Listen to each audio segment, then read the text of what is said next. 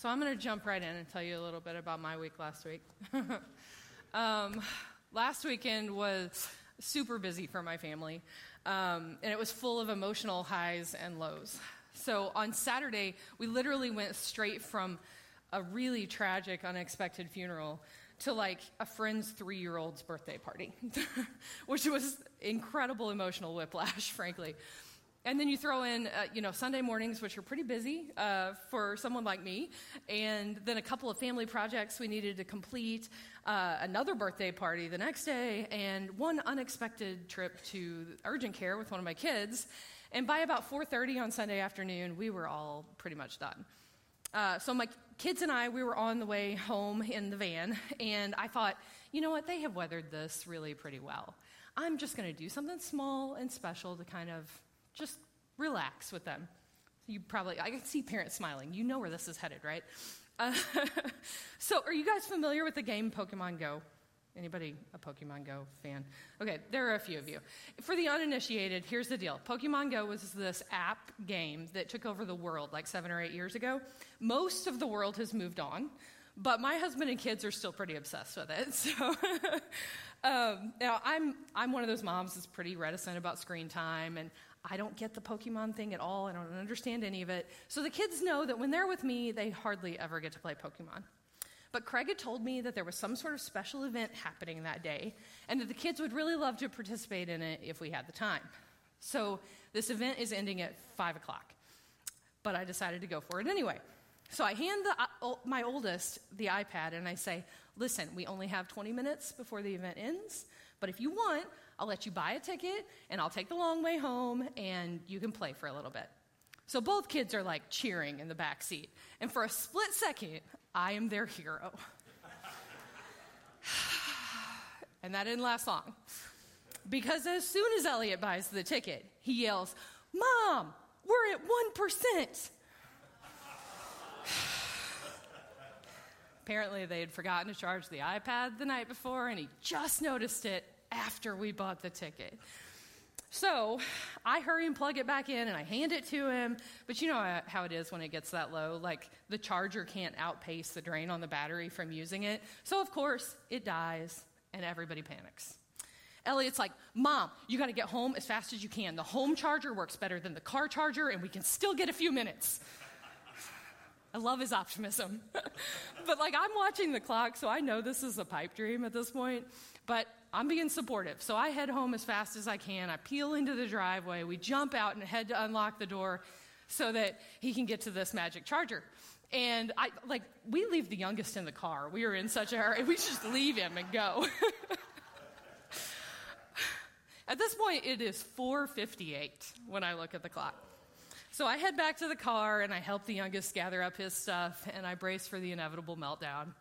Two minutes later, Elliot walks back out. And the tears have already started flowing.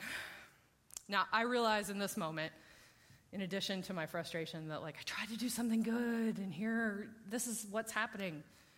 But, like, now we're here, right? So I have three choices in how to parent my kid through this moment. And the first choice, I could choose to sidestep his pain and just distract him. Oh, that's such a bummer. How about we go for ice cream instead?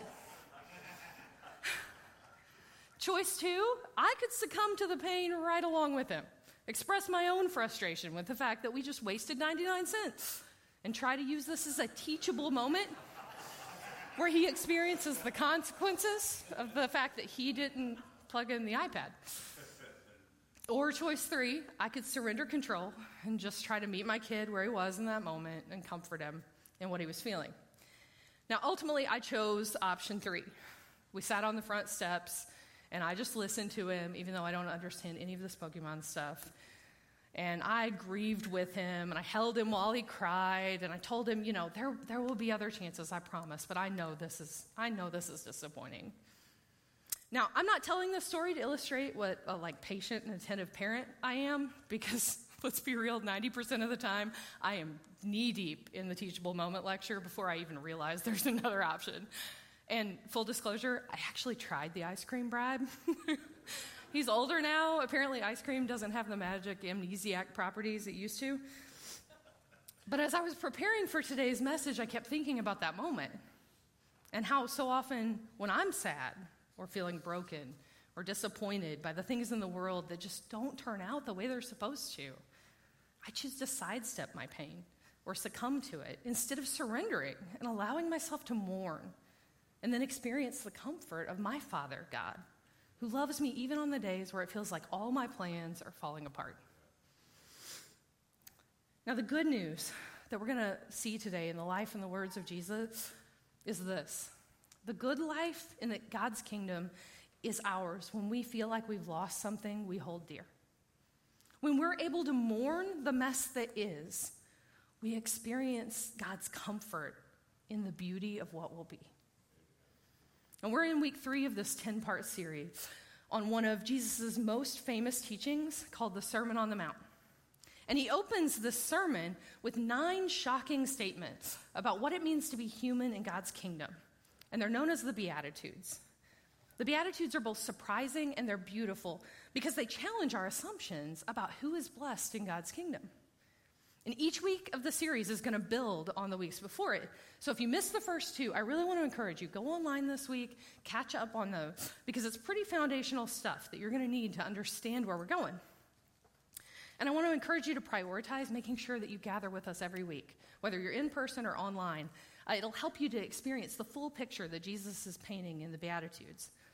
But in week one, to just kind of review, we started by asking the question, why should we take Jesus seriously in the first place? And we said that ultimately, when we look at Jesus' person, his story, his teaching, we realize that he is uniquely positioned to be the expert that we follow and model our lives after, as if our lives depended on it, because we believe they do. And then last week, Brian dug into the first blessed statement. Blessed are the poor in spirit, for theirs is the kingdom of heaven. And this one, I think, resonated with so many of us because it reminded us of the truth that the goodness of God's kingdom, it isn't just for the perfect people. When we're broken and we're at the end of our rope, there's more room for us to experience God's perfect love for us. And in that opening line of the Sermon on, on the Mount, when Jesus says that, he blows up everybody's assumption that the good life is only for the people who have it all together. Thank goodness. But in the subsequent blessed statement, he gets even more specific about the ways that, that that the imperfect among us get in on experiencing new life in the kingdom of God. And he starts with the one we're going to talk about today. Blessed are those who mourn, for they will be comforted. Blessed are those who mourn. I can't help but think, seriously, Jesus, when I read that? Because, guys, I attended four funerals in two weeks this month. And as I watched those grieving families, not once did I think, wow, they're so blessed. Why would Jesus say we're blessed when we mourn?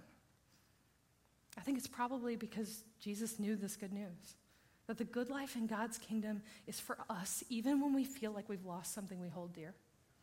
When we're able to mourn the mess that is, we experience God's comfort in the beauty of what will be.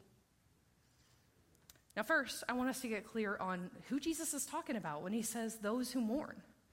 Because mourning is a word we don't really use a lot these days, unless at least the M O U R N version.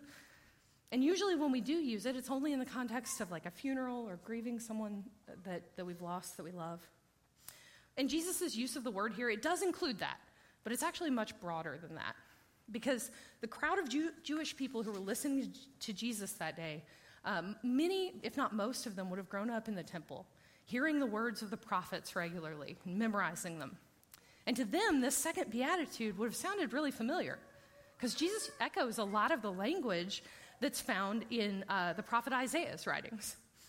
Uh, Isaiah says in uh, chapter sixty-one, "The Spirit of the Sovereign Lord is on me because the Lord anointed me to proclaim good news, to comfort all who mourn, to provide for those who grieve in Zion, to bestow on them a crown of beauty instead of ashes, the oil of joy instead of mourning." Now, Isaiah served as a prophet in the time of exile in Babylon. The Israelites were slaves in a foreign land there, and they were grieving the loss of their beloved home and their regular way of life. And Isaiah's prophecies were a pretty bittersweet mixture. It was a big book, a lot of prophecy, and a lot of it talked about like the destruction and brokenness that was still coming for the Israelites. But he also brought messages of hope, encouraging them to hang on because there was a Messiah who was coming, and that when he came, he was going to restore all that was broken. So when Jesus says, "Blessed are those who mourn, for they will be comforted," he's talking to anyone who feels like they're in exile. When you feel like you're living in a world that just isn't the way it should be, and it's breaking your heart and you're longing for what's broken to be restored, then you're, you are those who mourn. And yes, we're those who mourn when we're grieving the loss of, of a loved one who's gone too soon. But we're also those who mourn when we're looking out over the ruins of a relationship that's broken or a friendship that's lost.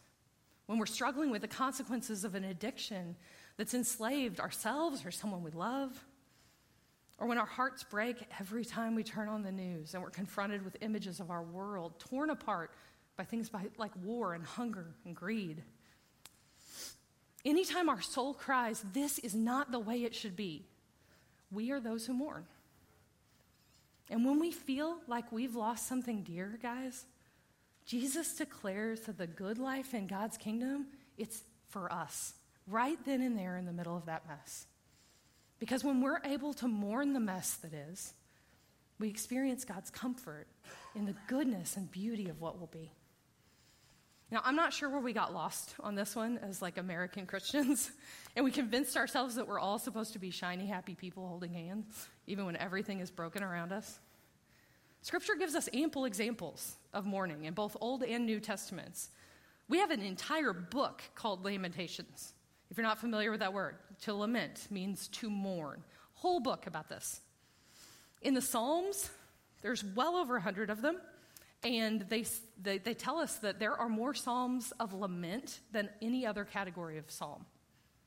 And when we look at the life of Jesus, as we frequently want to do here, to learn from him how to live and love, we see that he openly wept on multiple occasions when he was experiencing loss or he was watching the brokenness of the world around him. Isaiah even prophesied that Jesus would be a man of suffering who was familiar with pain. So if we're going to get serious about learning from Jesus how to live and love like he does, then we're going to have to embrace the posture and the practice of mourning. And here's the thing. We can trust that God meets us there. He's going to meet us in the messy reality of our mourning. I love the way that Sky Jethani says it in his book about the Sermon on the Mount. He says, we must not fall into the delusion that God has called us to a perpetual state of ever-increasing happiness.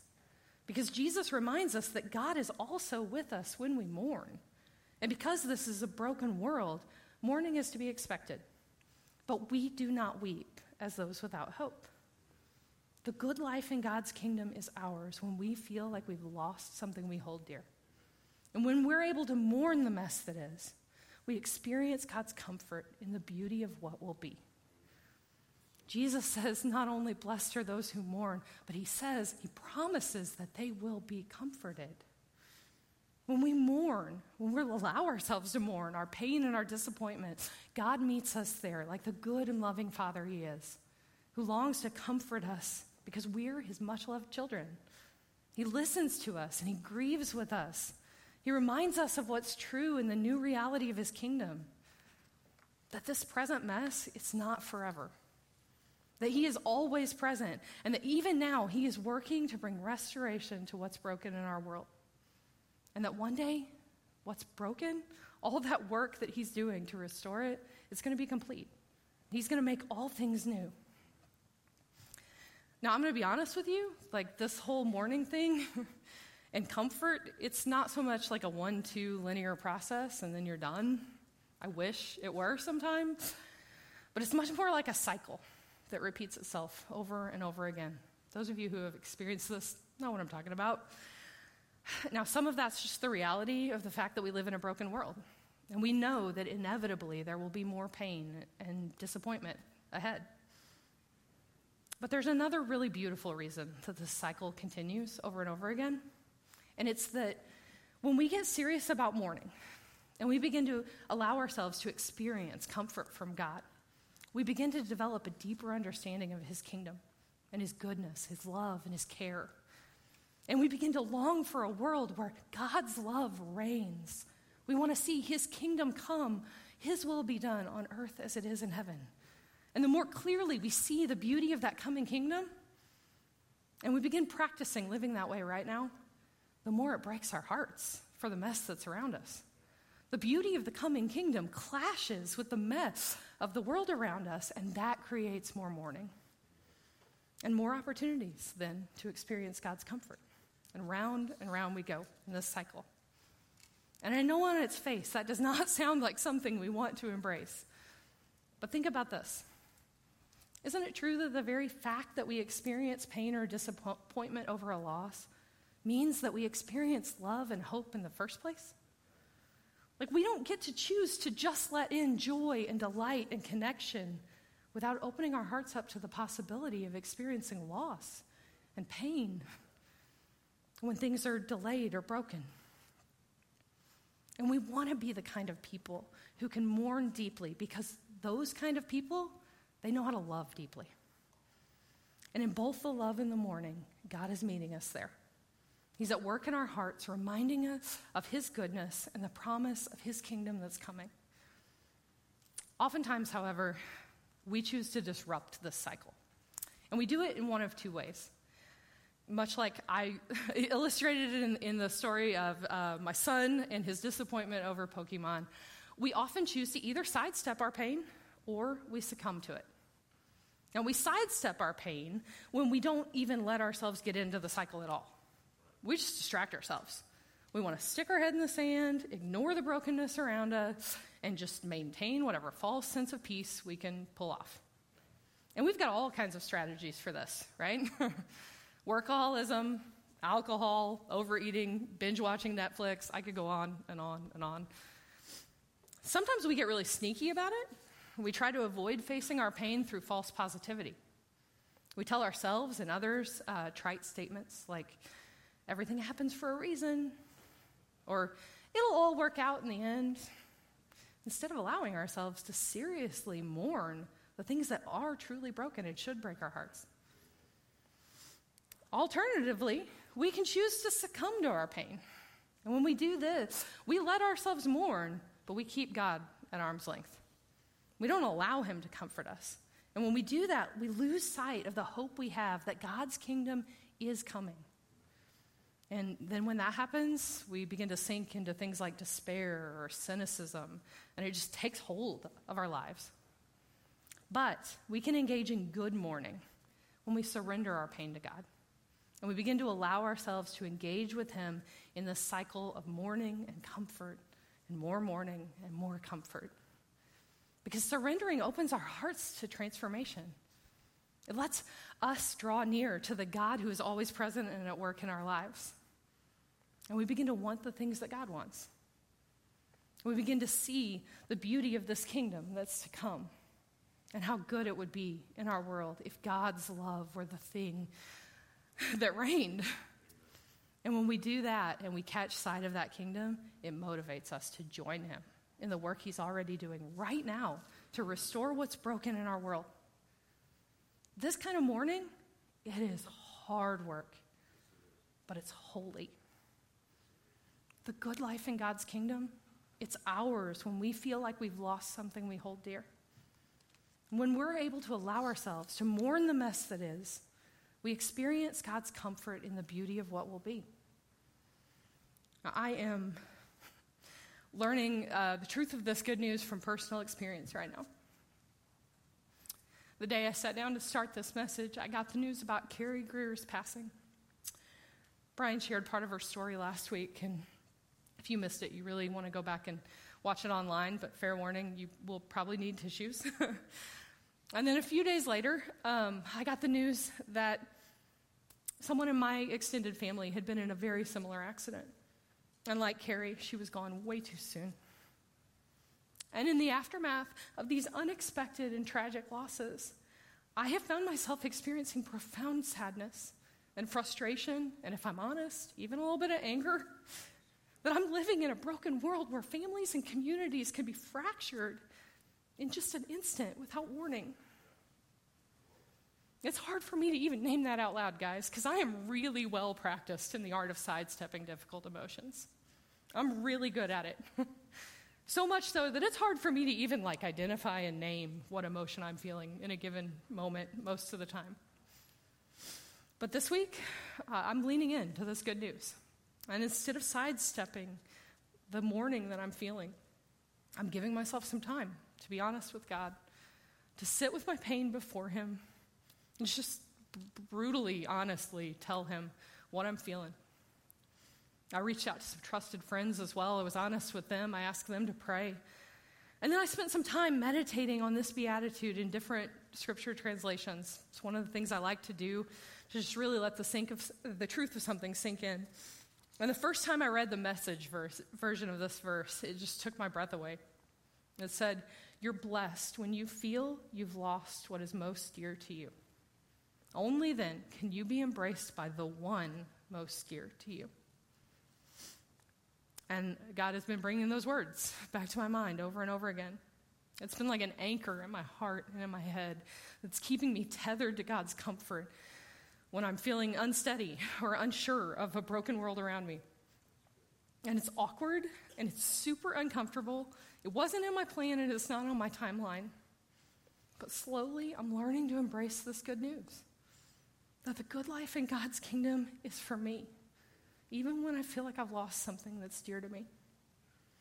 And when I'm able to allow myself to mourn the mess that is, I find that I experience God's comfort as he reminds me of the beauty that is to be. Now, as we often do around here, we want to leave some space in our gathering to allow us to practice responding to the good news we've heard. So we're going to actually practice this mourning and comfort cycle together right now. Um, I think as a community of Christ followers, it is a rare but a beautiful thing when we take the opportunity to actually mourn together. We remember when we do this that we're not alone, that we're part of a community of people who are becoming the sort of people who are capable of experiencing the full breadth of emotion that God created us for, love and joy and, yes, mourning. So we're going to do that together right now. I just want to invite you to go ahead and close your eyes, take a few deep breaths.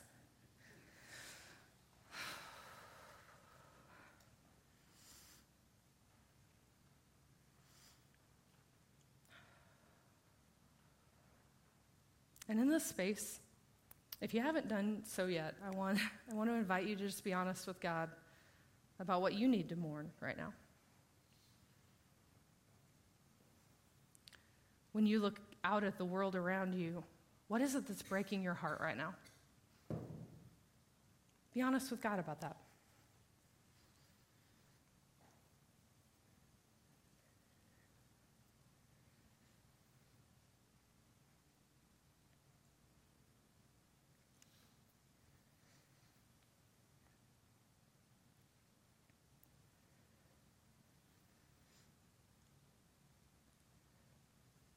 What about within your own soul?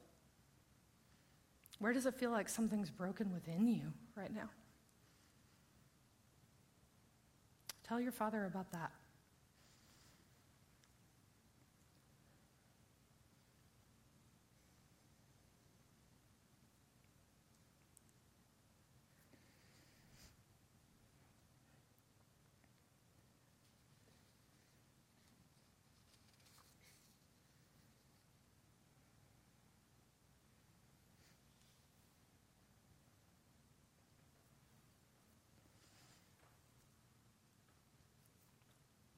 You can go ahead and open your eyes now.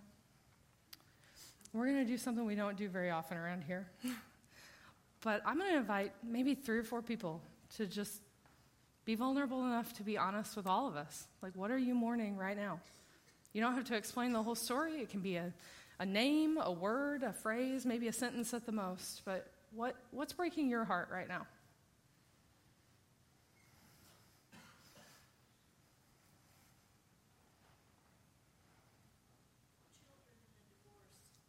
Children in a divorce. Absolutely.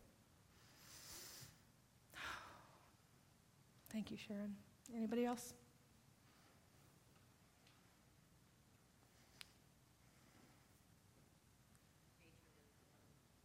hatred in the world. Yeah. Anybody else?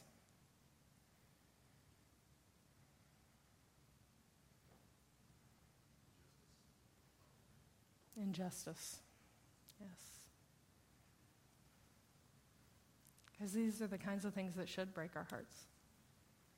And we should be able to be honest with God and with each other about the fact that they're breaking our hearts. Can we take a moment to just pray together real quick? Father, I thank you for the opportunity to be honest with you about the things that feel like they're broken and not the way they should be. God, I pray that we would lean into that, that we would surrender the feelings of frustration or anger or sadness that we're feeling to you, and that we would open our lives to hear the truth of your coming kingdom and to embrace the truth that you're with us, that you're working, and that there's good ahead. In your name, amen. Guys, I don't know if that felt uncomfortable or cathartic or somewhere in between, but it's a good thing when we practice lament together, when we practice mourning. But we don't want to end there. We talk a lot about bad news, good news, and we've done the mourning side, the bad news side. We want to make sure we also do the comfort side, and we declare some good news. So uh, I want to read um, a pa- one of the most comforting passages of Scripture I know that reminds me of the truth of God's coming kingdom. And uh, I want you to do whatever will help you focus, to just embrace and hear um, these words. So if that's closing your eyes so that you can listen a little more intently, if that's reading along on the screen, whatever you need to do to focus on these words. But these are some good news that Scripture offers us about the kingdom that is coming. Revelation twenty-one, three through five says, "And I heard a loud voice from the throne saying, 'Look, God's dwelling place is now among the people, and he will dwell with them. They will be his people, and God himself will be with them and be their God. He will wipe every tear from their eyes. There will be no more death, or mourning, or crying, or pain, for the old order of things has passed away.' And he who was seated on the throne said, 'I am making everything new.'" That's good news. No matter what brokenness we're mourning today, guys, one day pain will be no more, and all things will be made new. The good life in God's kingdom is for us, even when we feel like we've lost something that we hold dear to us.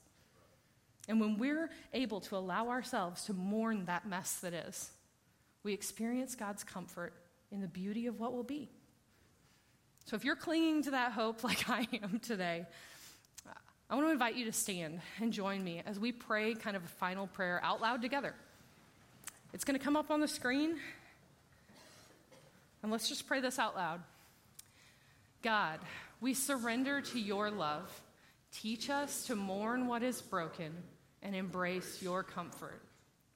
Help us to notice where you're at work in our world right now and join you in what you're doing. Your kingdom come. Your will be done on earth as it is in heaven. Amen. Come quickly, Lord Jesus, right? Guys, thank you so much uh, for being with us today. Uh, join us back next week as we dig into the third Beatitude. You're dismissed.